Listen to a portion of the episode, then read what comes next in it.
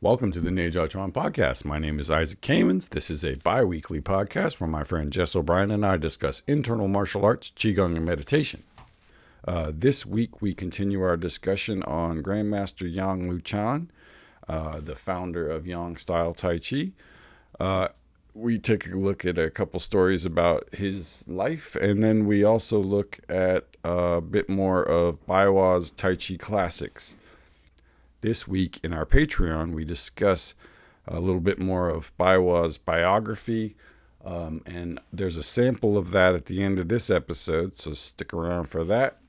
Um, all right, I hope you enjoy the episode. Take care of yourselves and be well.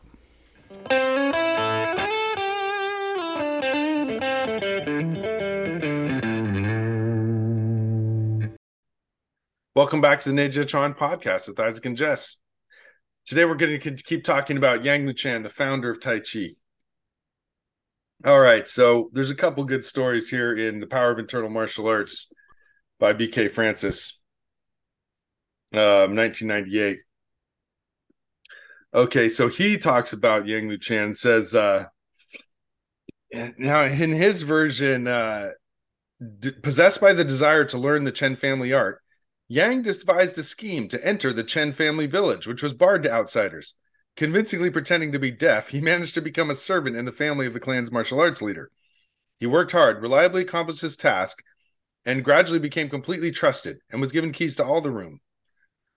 The keys allowed him to watch the internal training and observe that it was done behind locked doors. After the training was done, Yang practiced what he had seen late into the night, arising earlier than the others to fulfill his role as trusted servant.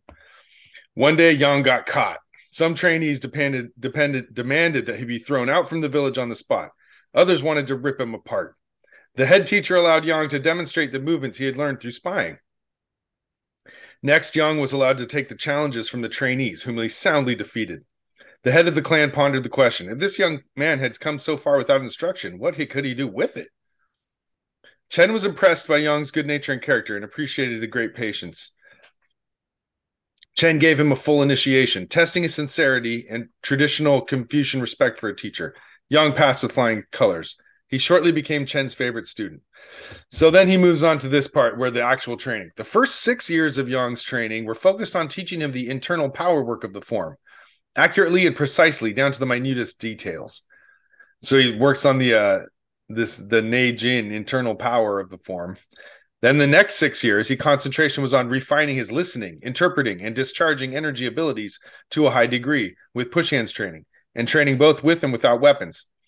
The last six years of Yang's training was devoted to learning the fighting techniques and strategies to be used against lethal, motivated opponents, both empty handed and armed.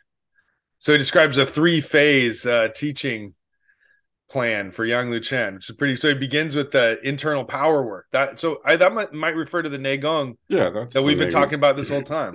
Yeah, that's the Neigong. So The for sec- six years, it's like you were saying, you start with Neigong. That's what you were talking about. That starting with Well, even- Neigong is I how mean, you started. I'm I'm sure he was also learning the form in that period of time. Right, but, right.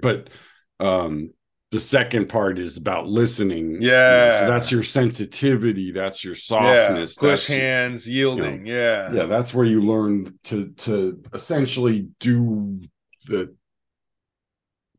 the Tai Chi part of Tai- you know the so, the thing that's Tai Chi is really Mm. known for and you know why it works so well is this softness piece but that's kind of the second stage of it after you have basic um you know basic body structure basic just like you can move you can hit you can Right. fight and, you know just kind of like the Then you take it up a level with the with the listening, interpreting, and discharging energy.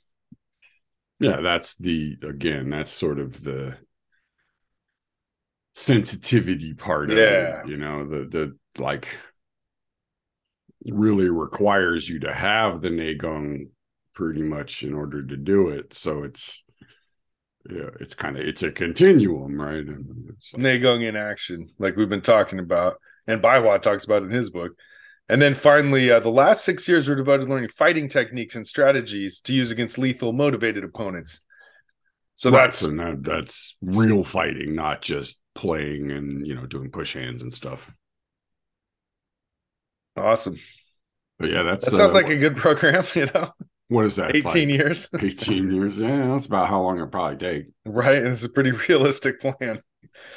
But he did start at a young age. I mean, in this one, he devised a scheme to enter the Chen family village, but that I mean, so he he tricked them into hiring him by pretending to be deaf and mute and sneaking around. Right, right, right. That's pretty funny. Um, so then he left with his teacher's best wishes and he traveled throughout China, challenging every highly respected fighter and master to test the truth of his art, both empty handed and with his favorite weapon, the spear, known as the king of traditional Chinese weapons. Xing Yi always talks about spear fighting, but it sounds like Yang Luchan was also into spear fighting. No matter where he went, Yang unequivocally defeated everyone without hurting them, even those who tried to maim or kill him, a superlative level of skill that made him universally recognized as a martial master of the highest level. From these challenges, he earned the name Yang the Invincible. His skill level eventually landed him a job of martial arts teacher for the Emperor's personal guard, a position reserved for the man proven to be the best martial artist in China. In time, the system that Yang taught became known as Yang Family Tai Chi or simply Yang Style Tai Chi. Yeah, so that latter part kind of mimics what The previous one, yeah. the, the other guy said about, you know, like so and that's you know, that that tracks too, because again, you know, when you're just a street fighter kicking ass, nobody's really writing anything down. But when you get into a official position in the palace, your name starts to be Right. recorded in things and people have to, you know, know who you are in Right, a different kind of way. known. It's like The best martial artist in China. I mean, that's that sounds like it could be an exaggeration, but the idea that to be a bodyguard to the emperor himself, the other one said he was uh, yeah, the emperor's brothers. might be more like uh, best known martial artist might be one of the best, at least. like So one last thing it says the stories of Yang Luchan are legion. He was a deserved mythic figure in Chinese martial arts. Legend has it he once left the Chen, once he left the Chen village, he never lost one of his many matches. Numerous Yang style Tai Chi books in English and Chinese tell wonderful inspirational stories about his martial exploits, as well as those of his sons. These stories illustrate the skills of which Tai Chi is capable, but often lack sufficient details as to how the skills are acquired. Many of these skills still exist today, while others seem to have been lost to later generations. Moving on to the next section of Uncovering the Secrets of Internal Power in Taiji by Baihua, we come to the next part of the Taiji Chuan Jing. It says, Do not reveal defects, not showing any hindrance or breakpoints. My sense is that speaks to the Tai Chi's being, it's so known for its fluid nature and for its smooth movements and uh, that sort of counterintuitive softness that it has. So don't reveal defects, not showing any hindrance or breakpoints that to me sounds like don't do jerky type movements or sudden like strength based movements but you're going to be you're not going to have any defects or hindrances in your fluidity of movement what do Yeah. you think yeah yeah the the common um way this one's described is no hollows and no protuberances oh right. right? That that did nothing sticks out nothing is collapsed right? So you're Mm. again you're just talking about um balance essentially. That sort of posture that uh upright posture that tai chi's known for and uh and lack of explosive movements unless you're talking about chen style. Yeah. So that you know like basically the idea that um you don't want to be doing things that like push your shoulder or your chest out right? You want to relax and let them sink into your body as you do a movement that sort of thing. So Baihua has his explanation of this concept, and uh, he starts by saying that there's a joke to this somehow because people, uh, accord, people read this this theory and then they took it too seriously. That's how I'm interpreting. He says, according to the requirements of Tai Chi's martial arts theory, people thought that Tai Chi should have no defects or hindrance at all. They rigidly and dogmatically described Tai Chi as exclusively circular movement, and some even invented the Tai Chi ball practice and so on. I think he's saying that you don't want to over it doesn't necessarily have to have huge exaggerated circular motions you just the requirement is you don't have hindrance or break points but it doesn't mean everything has to be in a you know over exaggerated circle. Anyways what do you think? Yeah i mean i think this is essentially a critique of um certain types of tai chi that's done as sort of big wavy kind of stuff where Mm, there isn't a lot of um, sort of connection to it. You know, it's sort of sloppy and you know that the it's just like people kind of waving their arms around in a big you know that yeah I, you know so there's a lot of tai chi that isn't really rooted in the body people just sort of move their arms around hmm. in big circles and and you know they think that's tai chi and it's like well it kind of looks like it but it's not it should have a little bit more uh connectedness and precision of movement not sort of big sloppy loops. Yeah i mean i think what he's saying is it's like um there's a principle right of of tai chi chuan that that says it has to have balance it has to have both it has to have this fullness and this ability mm. to relax right? That so dichotomy yeah. so if you're just being soft and kind of like mushy and overly yin and essentially you're not doing it properly just the same way if you're doing it super hard and sticking everything out and using a lot of strength you're not doing it properly. That there is you know that the proper method is to have this circulation between the two you know things where you mm. have a, a, sense of being relaxed as you go out right like mm-hmm. that you can do both and right well then he speaks to that in his next thing he says the However, it's not just about circularity. He says, however, the theory of Tai Chi belongs to the philosophical theory of yin and yang.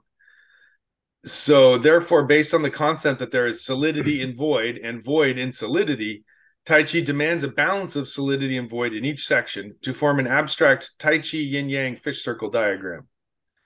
So, I think that speaks to what you were saying about the flow between the yin and yang inside yourself. You're not a big circle you're a flow of you know yin and yang light and dark void and solidity continuously changing kind of you know it's like not just a blown up balloon but it's the balloon that's being squeezed in different directions in this, this case is, from the inside this is why you have a little white dot inside the black part and a little black dot inside of the white part on the mm-hmm. tai chi symbol because what that represents is that even when you go to your most yang right? Your, your most extended, there is something that's coming in, right? And then even when you go to your most yin, there is something coming out. There's something holding you up, right? And that Tai Chi is the process of moving between these two non-extremes, if you will, and and flowing between that. So you never get all the way to one extreme. You always have this flow back and forth but both things have to exist. You can't just go in one direction. Right. Right. So the the exclusively circular argument doesn't quite take into account that dot of white and that dot of black within the opposite. There's it's more complicated than just a mere ball. There's like these fluidity of back and forth going on for sure.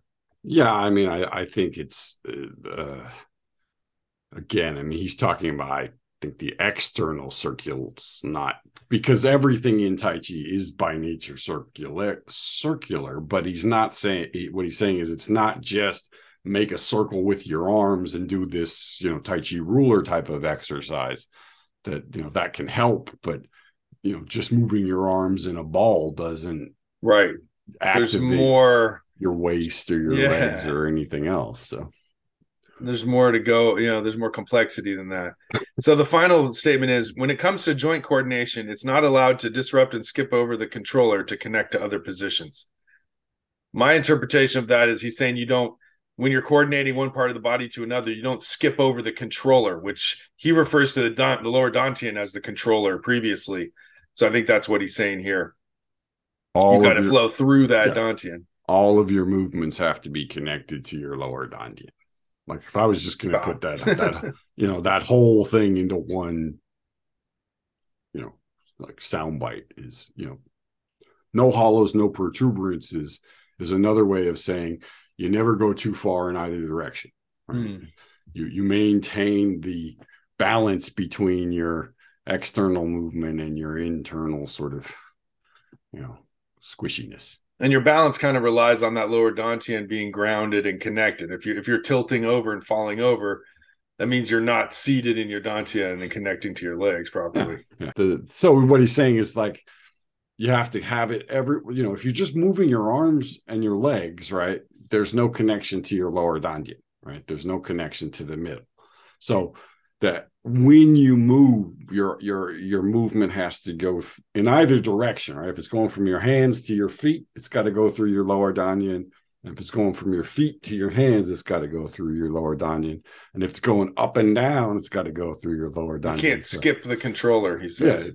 and, and yeah i mean um the way bruce talks about this is is uh from posture to posture the internal energy is unbroken right that you don't gap. You don't go from your knee to your uh shoulder right? That you have to go through your hips and your back to get to your shoulder right? You don't just jump around Connection, from one right. part, of your, part to the next. So this joint coordination thing is um, sometimes referred to like as the string of nine pearls or you know the, something like that where there's like a, a connected line of something right that, that uh, pulling silk is another term for it right the idea that you have this little tiny thing that you're pulling so you can't pull too hard on it or you'll break it and it can't, yeah, but if you don't have enough tension on it it kind of goes slack it loses its connection to your Mhm. body Keep Right. a little link there, yeah. so it, that that sort of ability to link that thing th- um, threading a needle kind of idea like that the movement has to go through your shoulder through your elbow through your wrist all the way to your fingertips. It doesn't you know it has to thread through it. It doesn't just jump from your shoulder to Mhm. your hand right? And this is like part of what makes tai chi move the you know in that sort of slow squishy wavy fashion is that you're when you're when you're moving with that string that thread it you're sort of following that wave right Yeah. so you can choose to kind of let your body go with it or you can move it inside your body which is basically the counts for the different external style you know visuals that you might see but essentially the the movement is the same. It's just you can either have it happen inside of you or you can move your whole body as a unit. All right. Done with that section? That section comes to a close. okay. Until next time. All right. See you Uh, soon. yeah man. Take care Hey folks, uh, hope you enjoyed the episode. Here's a short uh, clip from our latest Patreon episode where we discuss some of Baihua's uh, biography, including a couple of his other teachers besides Liu Hongjie and Lin Du Ying. Uh, so hope you enjoy it. Uh, there's also our interview with Bruce Frantzis on the Patreon, so you may want to check that out. Okay, uh, thanks for listening. Hope you enjoy it and take care of yourselves. Before we plunge into the next section, I wanted to just keep going with Baihua's biography here in his book, because this is the only other source on his life besides what's in uh, Power of Internal Martial Arts. Um, so I figured we'd just keep looking at this a little closer. So here's another quote from Baihua about his his third teacher and his sort of third phase of his training, or the final phase of his training. In addition, teacher Wan Lai Sheng from Fuzhou instructed him in Lin Li Jin Lin's Wudang sword method. As handed down from Mr. Wan directly, the famous martial arts coach Hong Zhengfu taught the secrets of Ziran men to Baihua. He was also trained in Xing Yi Chuan by the old Shanghai gentleman teacher Chu Guiting. Baihua studied Chinese medicine and acupuncture with the famous teacher Chen Yinlong. So that's a whole list of folks there that uh but he starts by talking about Wan Lai Sheng. And now that guy is very famous martial artist. We've talked about him in season um I think season 1 and in season 2, the master of Ziran Men natural gate boxing. Yeah, he's come up a couple times. Right. And he was a, a huge phenomenon in the martial arts world of the 20s and 30s. He was a young master who came on the scene with all kinds of inner training, but also sort of ass kicking tactics. So he made a big splash. And he was friends with Grandmaster Liu Hongjie. Right. So and this and Hong Zhongfu is his student, right? Mm. So so is Wan's student. He and Baihua are about the same age, I think. So there's I Mm. think that's kind of they were close in age. uh, or closer in age. Um, So Baihua got a pretty good education in Ziran men. He learned the sword fighting as well as the hand to hand from the guy's student. Yeah, so the the uh Li Jinglin is a very famous martial artist slash politician in China, and we don't have anywhere. Sort of the warlord period, right? Yeah, yeah. He's big time. I mean, you could do a whole fucking podcast on that guy. I mean, Right. He's everywhere in the Chinese martial arts Um, field. let's I mean, let's put it this way. Lots of very famous, very accomplished martial artists would send their kids to this guy. Right? He was that kind of dude. He was Yeah. super connected politically, but also very much would kick your ass. Uh, he One had it, he kind of had it all. One of these characters, right? right. Um, And his So- sword was highly respected. His sword it seems like a bunch of different schools Like- adopted his sword fighting. like the most respected, pretty much of his time. He was the guy, right? Um, so that's a big one. And then Chu Guiting is is also really well known. He was one of the Hmm. creators of the standardized Oh. Dong style form. oh, interesting. Chu Guiting was born 1892 and died in 1977. So he lived a Wow. fairly long time. Turn of the century, all Um, the way to the 70s. he was a student of uh Li Zhenyi, so we've talked about extensively, right? Wow. Um he So was that's also old school Xing Yi. uh, he was also a student of Yang Cheng Fu. Oh, Um and you know he did things like run uh one of the Guoshu academies. Uh he taught a bunch of like police, you know, type- that sort of national military. so he's part of that. Republic of China movement. Yeah. Um, he was part of the. Okay, so just a little quote from his the Wikipedia page. In 1928, General Lee, uh, Zhang Zhang, Zhang Jizhang, uh, and some other general were the ones that held the first full contact ch- competition in Nanjing. What year? It's, uh, 1928. This is- okay, that's the is- one. this is the competition. So And Chu he- was there. And he would he won he was one of the 12 finalists right and apparently the of the, the 12 finalists got to pick the three top guys Mm. and he was he was one Wan Sheng was another Mm. and I forget who the third one was. So he was, you know, he was along with um, Wang Lai Sheng. He was kind of that older generation.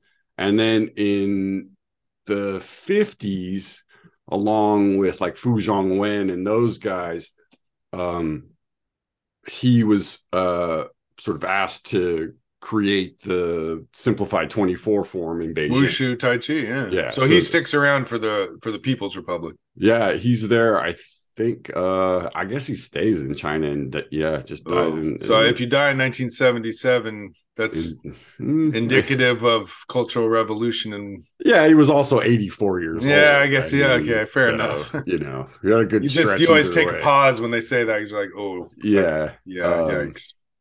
So again, you know, this is another one of these like, um just big, you know, Big name. like just massive figures and A founding father type of guy for Right. modern martial arts for sure. So, so in a very subtle, not subtle way, Baihua is saying, okay, well, here are the guys I trained with Wang Lai Sheng, Chu Guiting, right? And those two are, again, just uh, like back to that original or that first uh, Totally. competition, which was where, I mean, that was kind of the like, um, you know, it was it was the great battle of of Chinese martial arts, and I mean, it was kind of the peak of the wave of Chinese martial arts at that time. Because after Yeah. that, the Japanese invasion happened shortly after, and things are never quite the same. well, and it was if your lineage came back to somebody who was in that top twelve Right. Forevermore, you would had this Right. this. Well, you could say, well, my You teachers, point back. Yeah. my teacher's teacher fought in that. I mean, because that you know anybody, not anybody, but but most people who have some sort of connection to that, you know, Beijing, Nanjing, Yeah. the sort of you know first second generation of these martial artists they all kind of connect something to this this thing, and you know, um, Etren likes to say that you know, uh, I think six of the ten were all practiced Etren or something like that. You know, like that. There was, you know, everybody's got. Everybody little... wants to claim when somebody from right. the 1928 tournament. That's for sure. It's I mean, a even, seminal event. It's like the century. It's the Dantian of modern Chinese martial even arts. Even in Kumar's book, he's got the picture, you know, from that tournament of Leo yep. Hongzhi as a young man.